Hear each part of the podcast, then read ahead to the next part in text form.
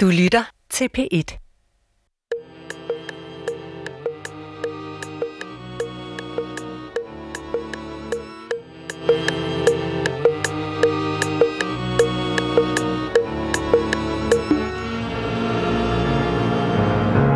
When the rain is blowing in your face and the whole world is on your case, I could offer you a warm embrace to make you feel my love. When evening shadows and the stars appear and there is no one out to dry your tears, I could hold you for a million years to make you feel my love. I know you haven't made your mind up yet, but I would never do you wrong. I've known it from the moment that we met, no doubt in my mind that you belong. Goddag og rigtig hjerteligt til velkommen til Hjernekassen på P1. Mit navn er Peter Lund Madsen, og jeg havde rigtig mange ting op at vende, da jeg skulle finde en melodi, en sang, der skulle passe til dagens emne, men der var ikke rigtig nogen, som rigtig kom ud på den rigtige måde, synes jeg. Så derfor så startede jeg med en sang til familien, og jeg vil så gå videre med, hvad jeg skal foretage mig i eftermiddag. Fordi i eftermiddag, der skal jeg på vaccinationsvagt i Øksnehalen, og det er noget, jeg glæder mig til, fordi at det er et vikarjob, jeg har. Og når jeg får lov til at komme, så er det en dejlig oplevelse. Mennesker kommer, og selvom det er sundhedsvæsen, så er det for en gangs skyld i anledning af noget, der er relativt festligt. Man skal have sin vaccination. Der er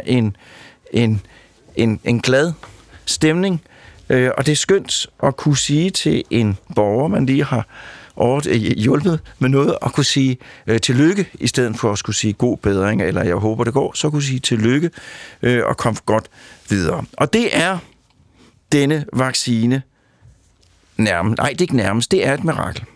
Vi havde jo for lidt over et år siden en periode her i Hjernekassen, hvor vi sendte hver dag, og det var under den første nedlukning, som det nu hedder.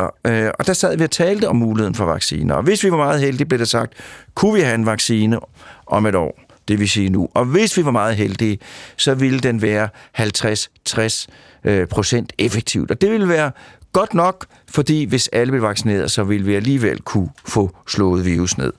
I stedet for fik vi hurtigere, end vi havde håbet på, en vaccine, som var langt mere effektiv, end man kunne forestille sig i sin vildeste fantasi. Og vaccinen er også fremstillet på en måde, som giver løfte om en hel masse andre videnskabelige gennembrud. Det her er, og det er jeg fuldstændig overbevist om, et eksempel på, hvad videnskaben kan gøre for os mennesker, hvordan videnskaben fuldstændig kan have en positiv indflydelse på vores helt konkrete dagligdag. Det skal vi ikke tale om mere. Vi skal tale om en anden videnskabelig landvinding. Måske ikke konkret med så mange vilde afledte konsekvenser, men alligevel, hvis man tager det hele med, en videnskabelig landvinding, som har været medvirkende til, at rigtig mange ting bliver gjort på en langt bedre måde nu om dage. Jeg var engang for nogle år siden med dette programs tilrettelægger Morten Krøholt på videnskabelig research, og vi var kommet til Paris, og der besøgte vi det fantastiske Pasteur Museum. Et stort museum, som hylder Louis Pasteur, nok en af verdens største videnskabsfolk, og en helt væg i dette museum var allokeret til en dansk fabrikant, Brygger Jacobsen, hvor man beskrev den fantastiske opdagelse og videnskabelig landvinding. Det var, at man kunne få rent gær til at give en kontrolleret gæringsproces. Og gæringsprocesser er nu om dagen ikke kun noget, der bliver brugt i øl. Det er centralt i fremstillingen af lægemidler. Så denne tæmning, raffinering af gæren, der faldt sted på Valbybakke i forbindelse med Carlsberg bryggerierne, er også et eksempel på en videnskabelig landvinding, som har haft store, konkrete konsekvenser for os mennesker. Og derfor er det mig en glæde og fornøjelse at byde velkommen til dagens gæst, Birgitte Skadhav, som er forskningsdirektør og adjungeret professor på Københavns Universitet og Aarhus Universitet, og som til daglig arbejder på Carlsberg Laboratoriet. Velkommen til Birgitte Skadhav, velkommen til lytterne, velkommen til Hjernekassen på P1. Du lytter til Hjernekassen på P1 med Peter Lund Madsen. Og i dag der skal det handle om øl og ølbrygning og også noget mere. Og jeg vil lægge ud med at sige velkommen til dig, Birgitte. Tusind tak. Var der nogen fejl i det, jeg sagde til starten? Det var helt perfekt. Det var godt. Ja. Fordi at vi skiftede jo program lige sidste øjeblik, og skiftede jo idé lige sidste øjeblik. Vil du ikke lægge ud med ganske kort og fortælle lidt om dig selv? Det skal jeg gerne gøre.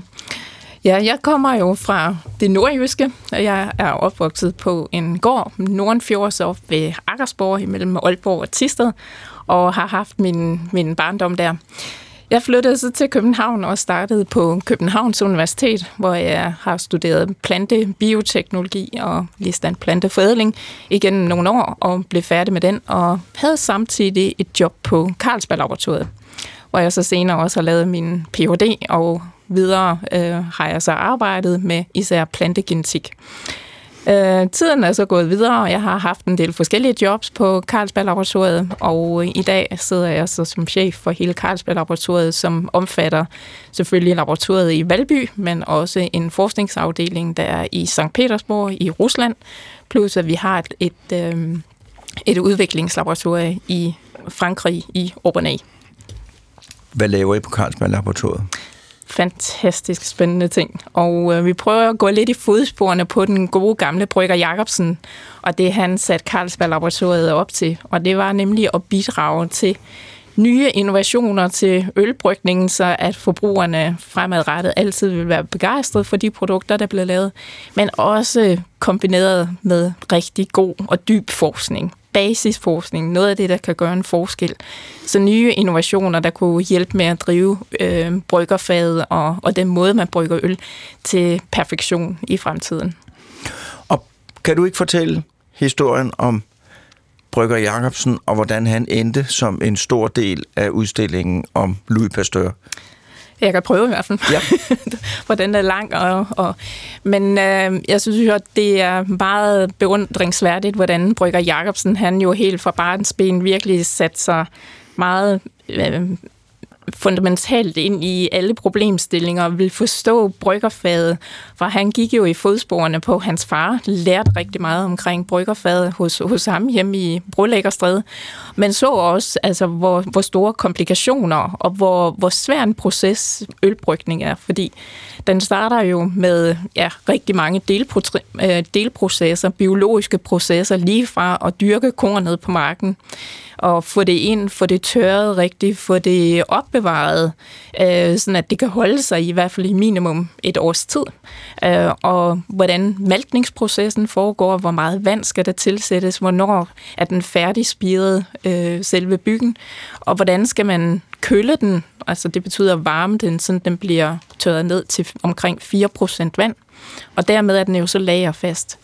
Så er der noget omkring formaling, og selvfølgelig, hvordan man så laver selve brygprocessen, og hvordan det færdige produkt, det skal smage, fordi det afhænger også meget af, hvordan man kører brygprocessen.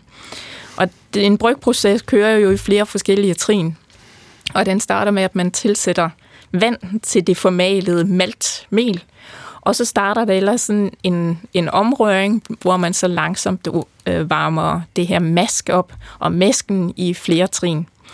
Og alt efter, hvordan den proces, den kører, det kommer til at have en stor indflydelse på den færdige kvalitet af øllet. Så filtrerer man den her mæsk, og når man har det her filtrat, det hedder urt, så tilsætter man så gær og humle.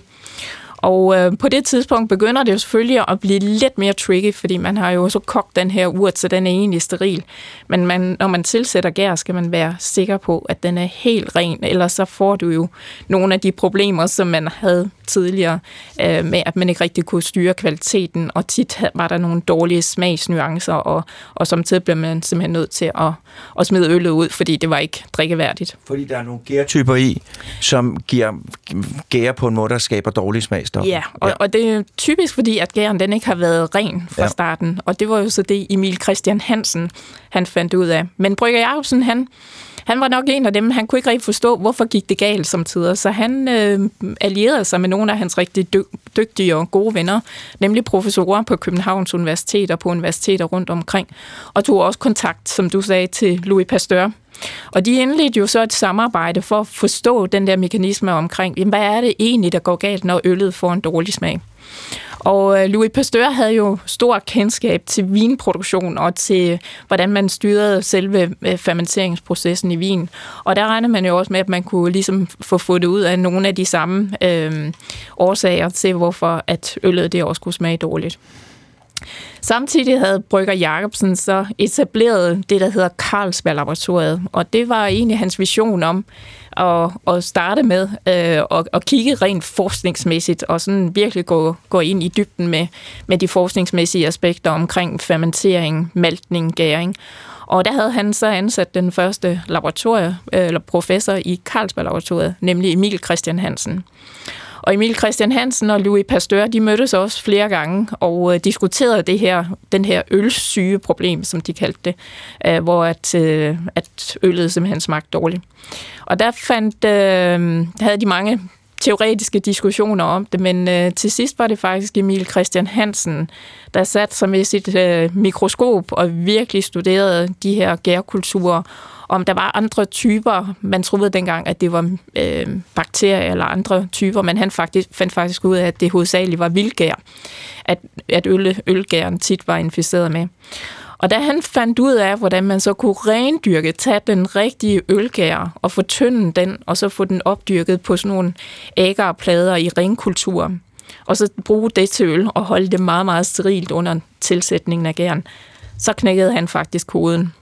Og det gjorde han også før Louis Pasteur, han gjorde. Så det høstede han selvfølgelig kæmpe stor anerkendelse for, at han nu havde løst øllets ølsygeproblem, og at det var også en metode, som både ham og Brygger Jacobsen så frigav til hele verden.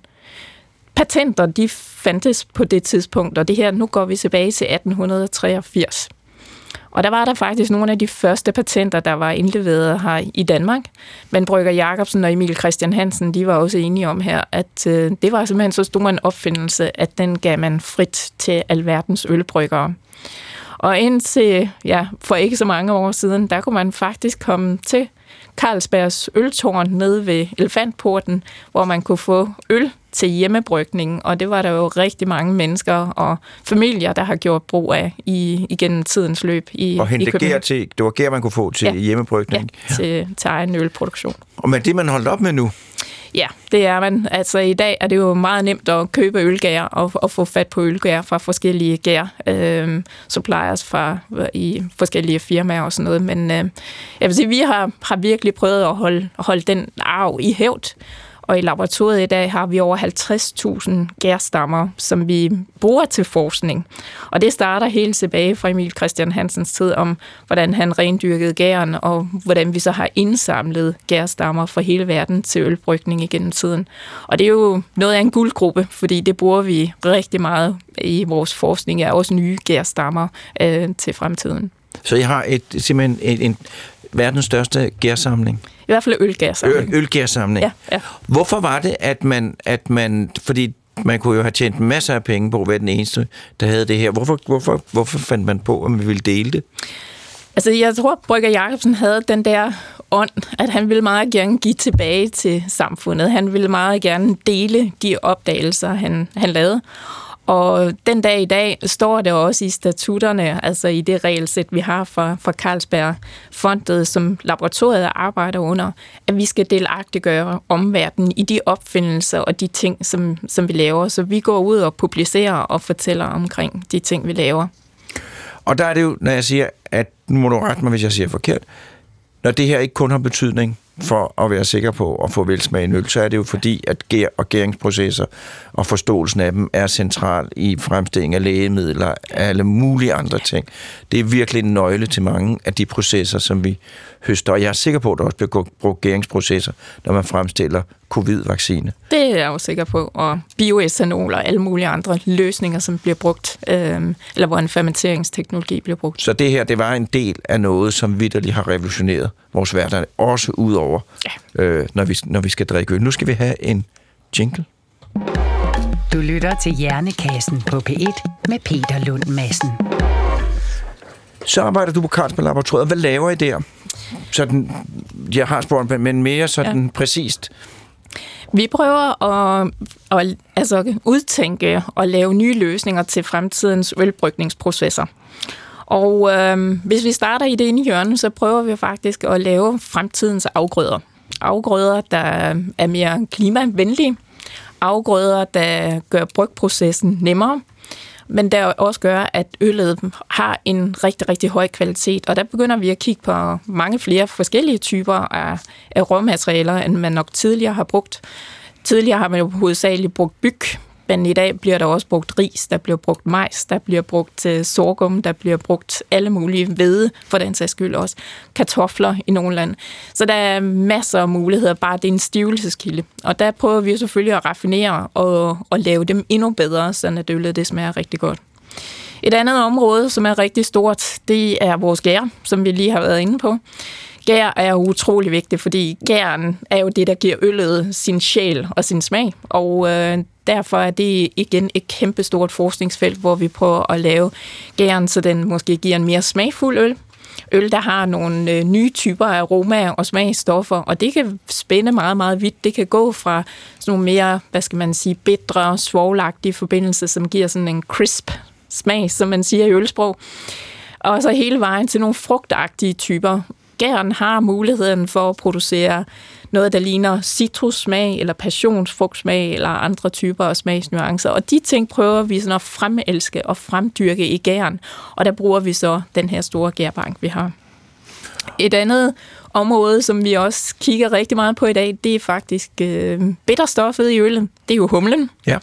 Og humlen er jo en meget, meget spændende plante. Den ligner jo lidt den her, sin fætter, cannabisplanten. Og det er nogle plantetyper, både humle og cannabis, som vokser meget vildt. De kan dyrkes stort set over det meste af verden, fordi de er meget sådan produktive og har et stort rodsystem. Og igen, humle er en fantastisk smags- og aromagiver. Og her prøver vi jo igen at fremelske humle. For det første for at give bitterstof til øllet, sådan forfinet bitterstof, men det vi fokuserer rigtig meget på, er mere de der sådan tropiske og frugtagtige smagstyper, sådan at man ikke skal tilsætte andre typer af frugter, men her bruger vi og rendyrker vi det simpelthen i gæren. Og det er et nyt forskningsprojekt, vi har startet for omkring 4 år siden, og vi har genoptaget det efter, at det blev lukket ned. Carlsberg havde et humleforskningsprojekt under professor Øjvind Winge tilbage fra 30'erne, og så blev det så stoppet i midten af 50'erne efter 2. verdenskrig. Men det har vi genoptaget igen, og der er der meget, meget stor interesse for det. Og også for at kigge på nogle moderne, nye produktionsmetoder, for eksempel i drivhus, i sådan nogle aeroponics-kulturer eller vandkulturer, hvor man kan have et meget højt udbytte og høste humle 3 til 4 gange om året, frisk humle til brygning. Og det sidste område, vi jo selvfølgelig beskæftiger os meget med, det er brygteknikker. Teknikker, hvordan man også brygger øl mere effektivt, mere miljøvenligt og med mindre vand og med mindre energi, men stadigvæk have en meget, meget høj kvalitet. Og så selvfølgelig er der mulighed for også ligesom at lave brygprocessen kortere, er det jo også noget, det vi gerne vil kigge på, så man kan øge effektiviteten og kapaciteten i bryggerierne. Så I har en hel masse små bryggerienheder, og så kommer rundt sig, hvad prøver forskellige former for humle, forskellige former for gær, ud fra selvfølgelig forhåndsviden, og så får man noget frem, og så sidder jeg og smager på det forsigtigt, selvfølgelig, og siger, er det noget, vi skal gå videre med, eller er det noget, der skal til de evige øl øltønder. Det er der noget af det, der går til de evige øltønder, ja, som, eller bliver ryger i kloakken igen. Men meget af det, vi arbejder selvfølgelig på en måde, hvor vi arbejder i en mindre skala i laboratoriet, hvor vi virkelig tester, hvor vi afprøver. Og som du sagde, så et smagspanel. Altså vi har et fantastisk smagspanel, sådan et rigtigt ekspertpanel, der næsten kan smage et enkelt molekyle af en eller anden dårlig smag, og så er de har en bedre næse og mund, end mange maskiner, de har. Så det her ekspertsmagspanel bruger vi jo utrolig meget, når vi tester nye opskrifter for det første for råmaterialer, eller humle, eller vores gærtyper, hvor de afprøver det. Og så går det jo så videre ud i verden, hvor det så bliver testet hos forbrugere, men også i andre smagspaneler. Men hvor kommer det smagspanel fra? Hvordan er de rekrutteret og uddannet?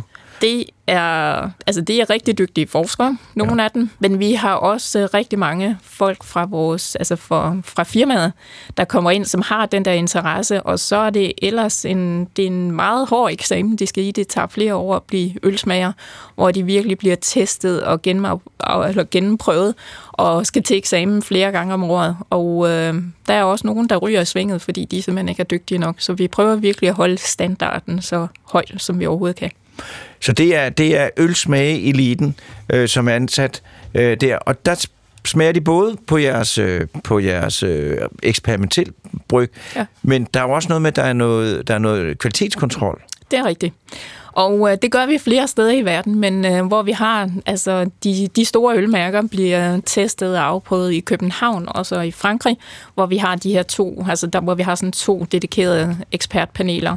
Og de paneler her, de tester og evaluerer og kommer med sådan en månedsrapport, hvor de får prøver inden for hele verden, der så sikrer, at en Carlsberg eller en Tuborg smager ens i hele verden, altså ens, som den overhovedet kan. Og det er deres vigtigste opgave, at man har den der høje kvalitetsfokus. Så jeg kan godt forvente, at hvis jeg tager til Japan og tager et Carlsberg-produkt, så smager det på samme måde, som det gør, hvis jeg køber det i København. Det skulle det gerne gøre.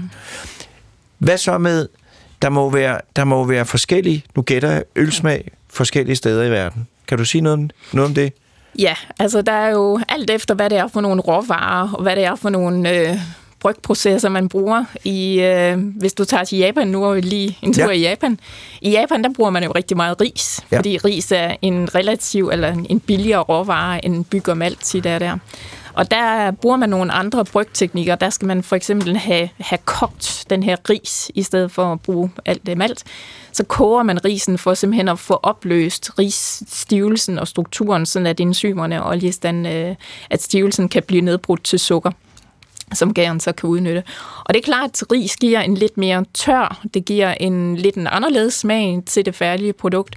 Og derude laver man noget, hvor der både er op til 75 eller 80 eller 100% ris. Og derude hedder det harposho, nogle af de typer, man laver der. Så det er noget af det, der er vældig kendt. En anden måske sådan lidt mere eksotisk, og nogle øldrikker vil nok sige, måske også samtidig lidt udfordrende at drikke, det er øl, der er produceret af sorghum. Og det er jo en anden stivelseskilde, som man dyrker rigtig meget i Afrika. Og det er sådan en meget tørketolerant plante. Det er faktisk noget, vi er begyndt at arbejde med her for nylig. Men den giver nogle dårlige smags- og aromastoffer til øllet, som ikke sådan er, så man skal bruge lidt forskellige trick. Men igen, når man vender sig til det, og hvis ikke man har adgang til andre, så er der stadigvæk mange, der synes, at det smager som en dejlig øl at få sådan en sorghumøl. Men jeg tror, rent forædlingsmæssigt kan man gøre rigtig meget for at forfine sorghum til ølbrygningen i fremtiden. Men er det så sådan, at jeres smagseksperter, de kan sætte sig ind i, hvordan ølsmagen er? Altså hvis de sidder med en thailandsk øl, så siger de, jamen den skal smage sådan, og derfor godkender jeg den, for jeg ved hvordan øl skal smage i Thailand.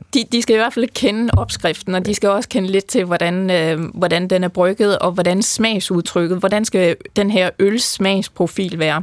Og når de ligesom har sat sig ind i det, så er de virkelig skarpe til at kan altså sige, om der er nogle ølfejl. Og det er jo noget af det, de er rigtig, rigtig dygtige til at kan sige, om der er nogle fejl, som ikke skal være der, og så godkender de det ikke. Men som regel så er ølene, der kommer ind til test jo, er rigtig god kvalitet, og de bliver godkendt. Du har jo... vi mødte jo hinanden, da Anders og jeg var med i et fjernsynsprogram, der hed at vi var på museet og skulle lave en udstilling på Teknisk Museum. Og der løste du jo, tror jeg, en gåde, som har reddet mig. Ikke så meget, men som i hvert fald har været en sten i min sko. Det er fordi, at jeg var engang i Hokkaido. Det er den nordligste ø i Japan. Og den største by på Hokkaido hedder Sapporo, eller Sapporo. Og der på banegården i Sapporo, der er der lige pludselig en ret stor skulptur af den lille havfrue, og så står der en masse japansk. Og det var ikke muligt for mig at få at vide, hvordan den statue var havnet der på banegården langt, langt væk fra Danmark. Men det kunne du komme med en mulig forklaring på, og det er ikke rigtigt. Det har jo været sådan, at rent forskningsmæssigt har der altid været en ret stor udveksling mellem Kina, eller Japan og forskere på Carlsberg Laboratoriet. Og Brygger Jacobsen var tilbage i tiden meget sådan for, at der skulle være den der internationale udveksling blandt forskere. Og det har også sket igennem tiden, også efter at han selvfølgelig slap håndtaget i Carlsberg. De professorer, der har kørt laboratoriet videre, har hele tiden fulgt op på at have den der gode forbindelse til Japan.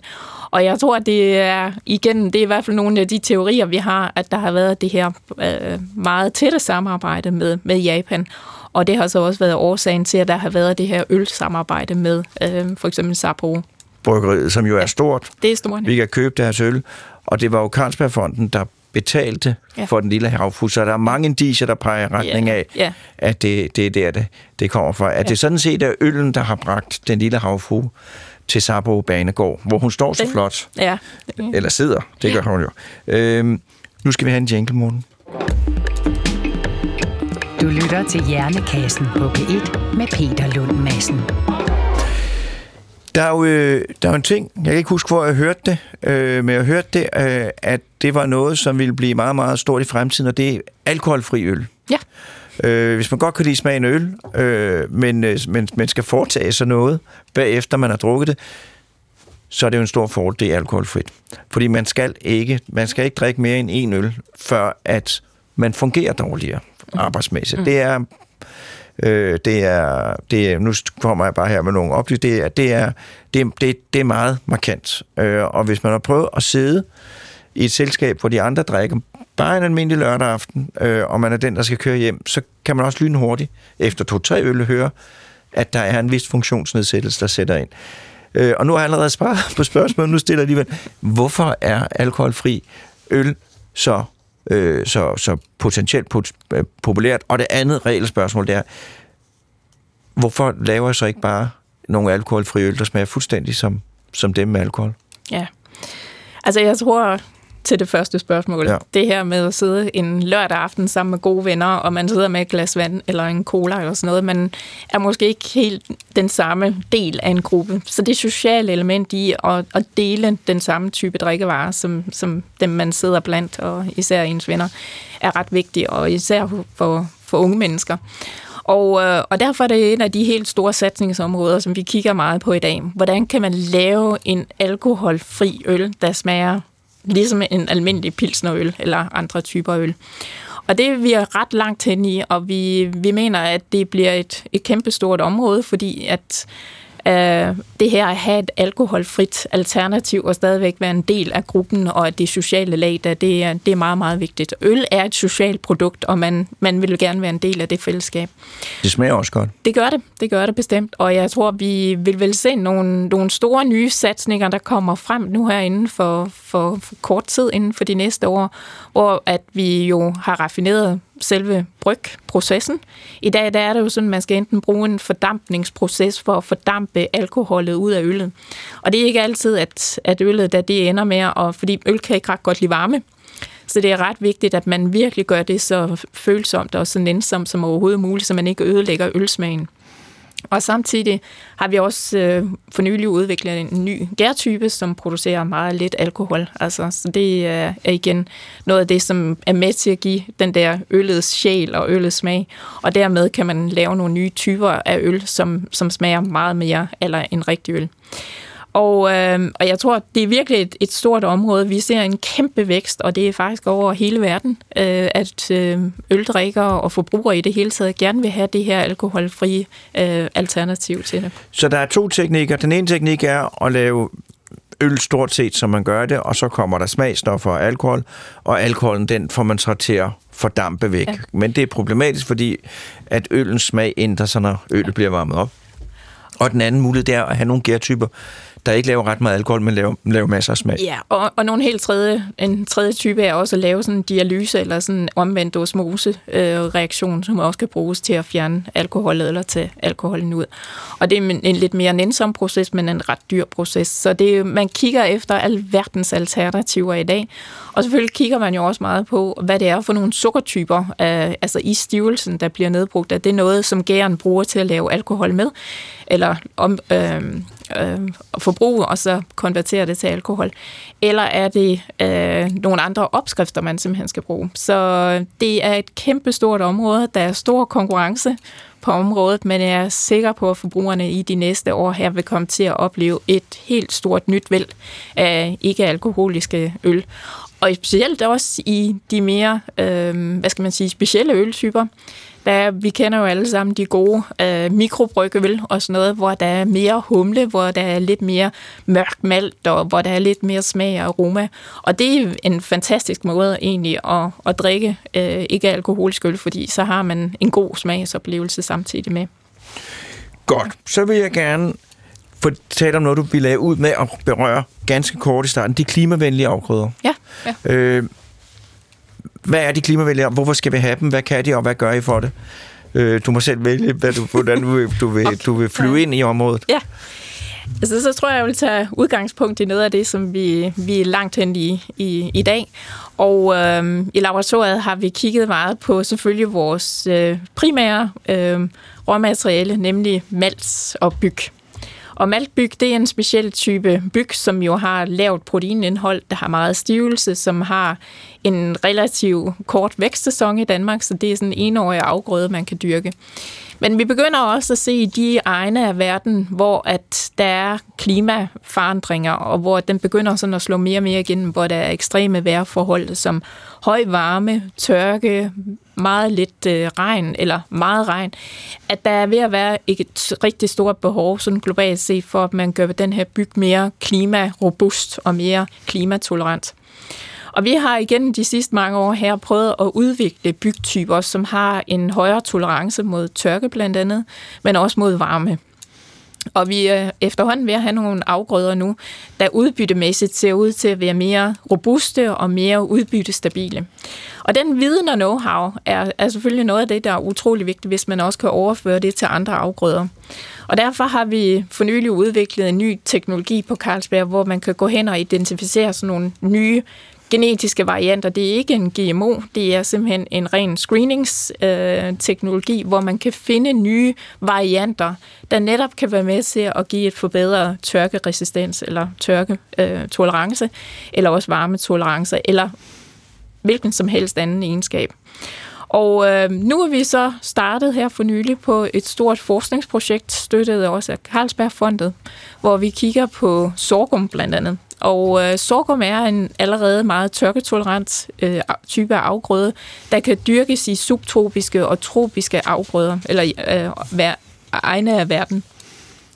Og det er jo selvfølgelig meget interessant, fordi kan man finde nogle gode afgrøder, der kan dyrkes, for eksempel i Indien eller i Afrika, hvor der vil være mere og mere tørke i fremtiden, er det jo noget, der virkelig kan støtte de små lokalsamfund, landmænd og bønder og ja, i det hele taget hele produktionskæden, kornanlæg og dem, der laver malten og øllet og sådan noget.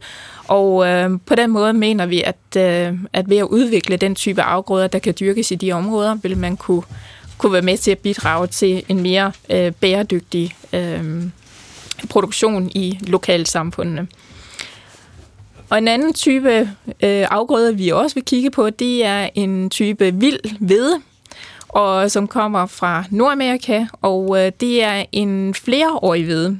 Det er jo sådan, at i Danmark og i Vesteuropa, når man dyrker hvede her, så sår man det ud som regel om efteråret, og det dyrkes hen over vinteren, og så høster man det om sommeren. Den type hvede her, den vilde hvede, er en hvede, der kan høstes på 7 år i træk. Så når man har sået en kerne, kan landmanden gå ud 7 år i træk og høste kerner af den her. Det er stadigvæk sådan lidt en underudviklet type af afgrøde, og kernerne er ret små, så derfor er det også ret vigtigt i det forskningsprojekt her, at vi skal have forædlet den type af plante her mod større kerner, så der er mere stivelse, men også sådan, den bliver mere brygvenlig og dyrkningsegnet, for den er også ret høj i statur, så vi vil gerne prøve at lave den lidt kortere, så den bliver mere nem for landmænd at dyrke i fremtiden. Men vi ser et stort potentiale, fordi der er jo selvfølgelig også meget mindre behandlinger i jorden, og den har et rodnet, der går 3 meter ned i jorden, den her plante, så det er ret unikt, så det er jo med til at holde den her frugtbarhed i jorden, sådan at landmændene ikke skal ud og gøde så meget, og de skal ikke dyrke jorden på samme måde, som man har gjort i fremtiden. Men igen, det er et fremtidsprojekt. Det vil tage nogle år, før sådan en afgrøde som den her, den er oppe i større produktion, og man kan begynde rigtig at dyrke den kommercielt. Men altså, det er jo nu propaganderer jo for videnskab, men det er jo sandt. Det er jo et eksempel på, at man ved at vide noget om verden, ved videnskabeligt at gå til værks, så kan man bedre leve mulighederne for mennesker. Man kan give nogle muligheder, der ikke var der. Man kan sørge for, at vi kan indrette os til de ændringer, der kommer med klimaforandringerne. Ja, ja. Man kan få verden til at blive et bedre sted for os. Så det er jo godt, at der er videnskab. Så vil jeg gerne spørge om noget med ølsmag, fordi at jeg kan jo huske fra ikke så forfærdeligt mange år tilbage i tiden, der var øl jo ikke, altså det var ikke noget, man snakkede så meget om, det var mere noget, man drak, fordi der var ikke så mange forskellige slags øl, og nu er det jo blevet noget, som nogle mennesker går meget op i, nogle lige så meget, som andre går op i vin. Kan du fortælle noget om sådan et helt store perspektiv, hvordan har ølsmagen ændret sig gennem tiderne, hvis du ved noget om det? Ja, altså går man helt tilbage til Ægypternes tid, hvor at øllet jo havde sin oprindelse, der var det nok mere et tilfælde af, at man havde noget korn, der måske var høstet, der var blevet overrislet med vand, eller det havde regnet, og så var det begyndt at fermentere og selvfølgelig gære. Og det havde sikkert været vildgære, der havde været med til at sætte gang i. Og så har man sikkert haft en eller anden suppe til at stå, og der er jo måske nogen, der så har fundet ud af, at det her det kunne laves til enten brød eller også til øl. Og det er jo nok der, man sådan har set sin oprindelse, og det har jo givet den der sådan, pilsner-agtige type, fordi der har man ikke ristet malten, man har ikke haft ret meget smag på det tidspunkt, og det er jo sådan det, der har gået igennem mange år. Det har været den standardiserede metode at brygge øl på igennem de første mange, mange århundreder. Sidenhen er der jo så kommet, da øllet virkelig fik sin opblomstring i Tyskland blandt andet, hvor de jo har det her, de kalder Reinheitsgebot, hvor man kun må have lov til at bruge vand og bygmalt og selvfølgelig gær til ølproduktion og humle. Så de er sådan meget skrappe på deres kvalitetskrav, og der har det jo været den der rigtige pilsner-type, der sådan fik sit ophav her, og den har jo ligget meget i forlængelse af, hvordan oldtidens øl sikkert har smagt. Sidenhen er der jo så blevet brugt rigtig mange forskellige afarter af urter, ingredienser lige fra porse til, selvfølgelig humlen er kommet ind i det, men også andre typer af råmaterialer. Hvede giver en anden smag. Så de der udviklinger har fulgt pilsnerøllet og har sådan haft hver sit lille specialområde, og nogle områder i Tyskland har jo blandt andet specialiseret sig rigtig meget omkring hvedeøl. I England har man haft meget omkring gærtyperne, altså de her gær-ale-typer, som også giver en anden smag. Så igen, der har været en stor sådan en differentiering igennem tiden på, hvor man har haft nogle specielle ølsmag. I USA har det måske været nogle øltyper, der har haft en lidt mere let drikkelighed. Der er ikke så meget humle, der er ikke så meget smag i dem, og det er jo alt igen, hvad er det forbrugerne gerne vil have, hvad er det for en type mad, man drikker. Mexico, jeg tror, vi alle sammen kender mexikansk øl. Det er også den lidt mere letdrikkelige type af øl, der skal gå godt til den stærke mad. I Nordeuropa og faktisk også rundt omkring i verden, begyndte der jo så at være en tendens og meget sådan stor appetit for sådan mere specialøl. Mørke typer af øl, som har haft sit ophav også i, jeg tror mange der kender til skibsfart, hvor man har haft sådan noget mørkere skibsøl, der skulle kunne holde sig i længere tid, der har pilsner og ølet haft en mere begrænset levetid, så dem, der har sejlet store afstande, har haft det her skibsøl, som har været af en mørk malt, som kunne stadigvæk bibeholde den gode smag. Og det er jo noget af det, som mikrobrygger jo er blevet meget inspireret af. Alle de her smagsnuancer, som man har kunne samle sammen fra rundt omkring i verden. Og ikke mindst at bruge mange af de lokale råvarer og urter og forskellige ting, som man kan bruge til at give smagsnuancer til øl. Så jeg tror, at vi er kun startet på den rejse, fordi det er noget af det, der folk de er meget entusiastiske omkring, og selv små lokale mikrobryggerier kan have deres lille specialområde, alt efter hvad det er for en natur, og hvad det er for et område, de bor i. Så det, du siger, og det vidste jeg, det var en af de mange ting, jeg ikke vidste, det er, at pilsneren formentlig er det tættest, vi kommer på oldtidens øl. Noget i den dur, ja, fordi det har været sådan en lys, lidt let øl, hvor man jo ikke har kendt særlig meget til det her med at riste malten, så det vil være sådan, og det er nok også lidt i den gænge, som vikingeølet det smagte, fordi vikingerne brugte jo så mange forskellige urter til at tilsætte øllet til, og sågar fluesvamp har vi hørt om, men det var mere for at få et kig ud af det. Det var for at få lige den lille ekstra effekt, ja. Men det kan vi ikke anbefale at gøre. Det kan vi bestemt ikke. Nej, don't do this, don't do that at home. Nej. Fordi det går da helt galt. Jamen, kan du sige her til allersidst, har du nogen, hvis du nu skulle gætte, hvordan ser ølmarkedet ud om 10 år med hensyn til smag? Spændende. Jeg tror, at vi vil som sagt se et stort område omkring ikke-alkoholiske øl. Øl, der har meget lavt alkoholprocent, jeg tror, det bliver et kæmpestort område, og der tror jeg, at man vil se igen, at det er et marked, der vil igen, ligesom almindeligt øl i dag, har alle mulige forskellige smagsnuancer, hvor man vil se, at der vil være nogle mørke øltyper, der vil være nogen, der smager mere frugtagtigt. Mange kvinder er ikke specielt glade for de der meget tunge, meget humlebedre typer, og jeg tror, der er et kæmpestort segment, der vil åbne sig inden for det. Inden for den almindelige sådan 4% til 5% pilsner-kategorien, de mere lette øltyper, jeg tror stadigvæk, der vil være et stort raffinement af helt nye typer, af mere elegante typer øl. Det kan være nogen, der går måske endda helt i den der champagne-agtige, altså sådan meget let drikkelige og sådan lidt mere sofistikerede. Og så vil der selvfølgelig være de gode gamle typer af pilsnerøl, som mange forbrugere sætter kæmpe stor pris. Det er trods alt den øltype, der bliver brugt mest, eller der bliver drukket mest rundt omkring i verden. Øllen, som den blev drukket af de gamle egypter. Ja. Der er desværre ikke tid til mere, men jeg synes, du skal blive hængende, for vi skal jo en tur, ikke til Mars, men vi skal en tur til folk, der mentalt set opholder sig på Mars. Og hvem ved, som det kører nu, så en dag, så skal der også dyrkes ølplanteafgrøder på Mars. Men nu vil jeg bede Morten om at starte Mars-jinglen. This is Major Tom to ground control. I'm stepping through the door.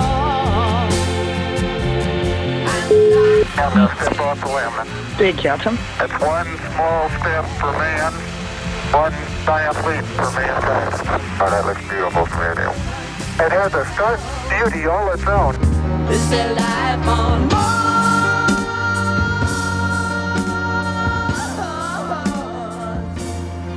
Goddag, Kjartan. Jeg ved, du er der, for jeg hørte dig lige før. Er det ikke rigtigt? Jo, det er korrekt. Og du kom jo ind lige der, hvor Neil Armstrong satte foden på månen. Så det må jeg jo sige, det er jo en god måde at komme ind i programmet på. God timing. Kjartan Münster-Kink, lektor i astrofysik og planetforskning ved Niels Bohr Instituttet. Og jeg kan jo fortælle, vi ved jo, den har været ude, flyvehelikopterne, vi ved, roveren kører rundt, men jeg tænkte på, kunne du ikke give os en oversigt over området, I befinder i, hvorfor det område er valgt, hvad der skal ske sådan inden for den nærmeste fremtid, for at komme videre i det her projekt? Jo, det kan jeg helt bestemt. Altså Mars er jo i dag en kold, tør ørken med meget tynd luft. Der er masser af is, men hvis man varmer det op, så bliver det til, så fordamper det direkte eller sublimerer, som man kalder det. Det kan ikke være flydende. Men vi kan se på satellitbilleder af Mars, at der er udtørret floddale, der har været søer i masser af de kratere, der er deroppe, meteorkratere. Der har måske endda været et hav. Der har været en tid for over 3 milliarder år siden sikkert, hvor Mars havde et helt andet klima, der mindede mere om Jordens. Og det er meget det, vores studie af Mars handler om, at forstå, hvor længe det klima stod på, hvad det var for nogle faktorer, der gjorde det var muligt, hvad det var for nogle faktorer, der gjorde det holdt op. Og siden miljøet, ligesom klimaet, var på en måde, som mindede om jorden, og vi er tilbage omkring det tidspunkt, hvor vi mener, at livet opstod på jorden, kunne det så tænkes, at liv i form af mikroorganismer kunne have fandtes på Mars også. Og det er ligesom det, er det helt overordnede mål, vi er efter. Og for at studere det nærmere, der er den her mission, har jo ligesom sit primære mål, at den skal samle en række geologiske prøver, som så skal hentes hjem til jorden og studeres i laboratorier på jorden. Der gælder det om at vælge det rigtige sted på Mars. Så den rover, den kører ikke særlig langt i løbet af sin levetid, og Mars er en stor planet. Og der har været en lang proces, hvor vi har tænkt os rigtig godt om, og vi har altså valgt det her sted. Det er et krater. Meteorkrater på 45 km i diameter, der hedder Jezero. Det er meget gammelt, meget eroderet og meget fyldt ind af materiale, og der har stået en sø. I kan se, der er to udtørret floddale, der går ind, og der er en udtørret floddale, der løber ud, så ved man jo, vandet har stået op til det niveau. Og hvor den ene floddale især kommer ind, der er der et meget velbevaret delta, altså formation, der er dannet ved, at sediment er blevet ført ind i den her sø. Og det er også sådan et sted, man ved fra jorden, at eventuelt spor af mikroorganismer ville kunne bevares. Og midt på krateret er der så sådan en mørk altså enhed, en geologisk enhed, som ser mørk ud i satellitbilleder, som vi i lang tid troede måske var lava. Og noget af det, vi kigger efter, når vi skal finde de her prøver, det er jo også et sted med stor diversitet, hvor man har masser af forskellige geologiske enheder, der møder hinanden, så man kan samle en pakke af prøver, der kan fortælle en hel masse om Mars. Og det er faktisk det, vi lander på. Når vi vælger, hvor vi skal lande, så er der en usikkerhed på 5 kilometer i hver retning. Man ved ikke helt, hvilken vej vinden blæser, når vi kommer ned med faldskærmen og så videre. Så vi lander lidt et par kilometer ude for kanten af det her delta, ude på det, vi kalder kratergulvet, på den her mørke enhed, som måske er lava, måske er sandsten fra en eller anden flodbølge, der er kommet ud på et tidspunkt før, under eller efter, at der stod en sø. Så det første, vi skal gøre, er at forstå det nærmere, og så skal vi jo på lidt længere sigt bevæge os op mod det her delta og finde den rute, der er nemmest, men samtidig også, eller et eller andet kompromis mellem den nemmeste rute og den, der kan lære os mest om de aflejringer, der ligger nede på kratergulvet. Det var et langt svar, men det håber jeg giver en vis idé om, hvad det er, vi er efter her. Jamen, det var da et rigtig godt svar. Så det er simpelthen, det er i modsætning til, hvad man gjorde i gamle dage, hvor man jo bare landede på Mars, tog et par sten, og man kunne ikke engang få dem med hjem, man kiggede lidt på dem, så er I simpelthen landet, og nu undersøger I området, og skal ud til køre langt i Mars-sammenhæng ud til et sted og samle prøver sammen. Det er jo en høj grad af kontrol i et miljø, der ligger langt væk. Ja, og det er jo, i den sammenhæng er det jo også vigtigt. Altså, vi har jo i princippet prøver i Mars, fordi vi har meteoritter, som er blevet slået. Stor sten lander på Mars, slår lille sten ud i verdensrummet, som så senere lander på jorden. Dem har vi over 100 af på jorden. Men problemet med dem er jo, at vi ikke ved præcis, hvor på Mars de kommer fra. Vi har heller ikke ligesom haft mulighed for at vælge, hvad for en sten det var, vi gerne ville have. Så det, der ligesom er gevinsten ved, at man selv vælger prøvene, det er jo selvfølgelig, at man samler den helt rigtige prøve, og man dokumenterer så godt, man overhovedet kan, hvor det er, man har taget den prøve. Ikke? Så det er jo det, der ligesom er opgaven for den her mission. Og indtil videre, der går det jo, nu må du rette mig, hvis jeg siger forkert, der går det jo godt. Roveren kører, og den kan gnister, og helikopteren har været op at flyve. Ja. Hvor stor tror du sandsynligheden er for, at det her går godt, og I kommer for mulighed for at komme hen og hente det, I gerne vil, og komme tilbage igen? Altså jeg vil sige, i forhold til den her mission og samle prøverne, så er vi jo et rigtig, rigtig godt sted. Alt er jo gået glat, vores procedurer fungerer, mekanikken fungerer, alting tegner rigtig godt, og vi kan virkelig mærke den opsparede erfaring fra tidligere missioner, som gør, at man ligesom har kunnet komme ud af starthullerne på en rigtig fin måde. Så det tegner rigtig, rigtig godt.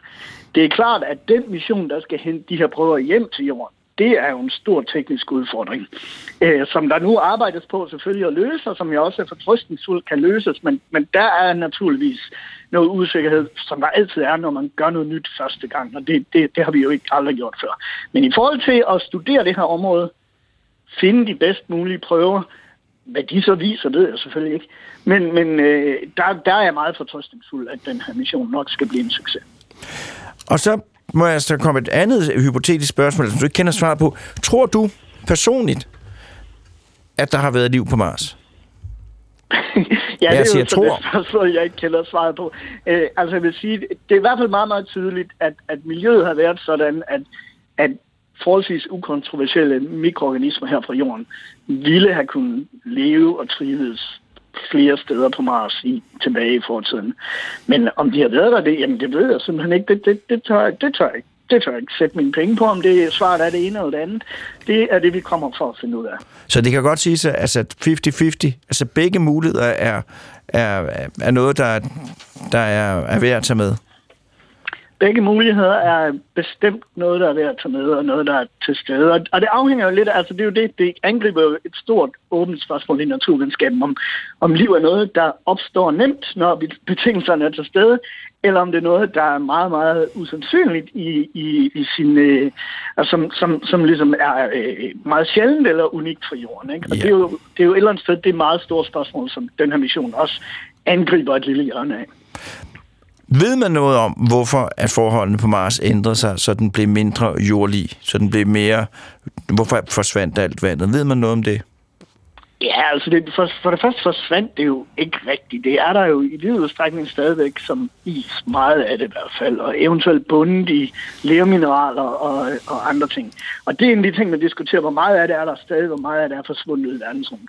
Hvis du spørger mig, så er ligesom den grundlæggende årsag har at gøre med, at planeten er mindre end jorden. Tyngdekraften er lidt mindre, det er sværere at holde på en atmosfære, den er kølet ned hurtigere og har mistet sit magnetfelt, det gør det så igen sværere at holde på en atmosfære, og så er den jo så også samtidig lidt længere væk fra solen, så det er også sværere at holde vand flyden, om du vil, ikke? Fordi at temperaturen bliver lavere. Men hvis du spørger mig, så er den helt grundlæggende årsag har at gøre med, at planeten er mindre end jorden. Godt. Men altså, nu ser jeg hvis, og det gør jeg virkelig. Hvis nu livet var opstået på Mars, nogenlunde samtidig med det opstod på jorden, og hvis nu, at Mars havde været lidt større, eller den havde været bedre til at holde på atmosfæren, så kunne man jo i princippet godt have haft Mars-borer. Det kunne man jo nok godt. I princippet. Ja, altså en anden mulighed er jo også, at livet opstår rimelig nemt, men at der er en eller anden flaskehals, et skridt, at flercellede organismer er en meget usandsynlig mulighed. Ikke? Yes. Så der er masser af planeter derude med mikroorganismer, men ingen, eller næsten ingen med Mars-borer, han har sagt, eller mennesker. Ikke? Men jeg vil tro, at hvis livet havde opstået, så har det jo også haft spredt sig rimelig bredt over Mars, og så er det måske endda stadigvæk til stede langt ned under overfladen et eller andet sted, eller inde i noget is, eller sådan noget. Godt. Pas på, hvad I bringer med hjem, siger jeg bare. Så har jeg et spørgsmål her, som jo har været årsag til debat, inden programmet starter, og det tror jeg er et spørgsmål, som du vil undre sig over, man kan stille, men nu stiller jeg det altså. Vi kan se Mars fra jorden. Kan man se jorden fra Mars? Det kan man godt. Vi har faktisk fotograferet jorden fra Mars ved flere lejligheder, kommer nok også til at gøre det med den her mission. Altså, nu er vores kamera er jo ikke kigger der. De er jo ikke teleskoper, så jorden er jo sådan en lille plet på himlen. Ikke? Men der er faktisk... Den kan ses, og der findes et rigtig fint billede af jorden og månen, taget af en af de satellitter, der er i kredsløb på Mars, som jo er lavet... Det er jo sådan lidt en spionsatellit. Den er lavet til at tage meget detaljerede billeder af overfladen, og den har også kunnet tage et rigtig fint billede, hvor man ser både jorden og månen. Kjartan Münster-Kink, tiden er gået. Jeg vil sige tusind tak, og held og lykke med missionen. Der bliver mere nyt fra Mars om en uge. Jeg skal så også sige tak til Morten Krøholt for teknik og research. Næste gang, der skal det handle om kemoterapi og behandling af kræftsygdomme. Og jeg gør nu opmærksom på, at vi er gået ind i den sidste forårsmåned. Så nu er det tiden, hvor man skal nyde foråret, inden det bliver for sent. På genhør herfra om en uge.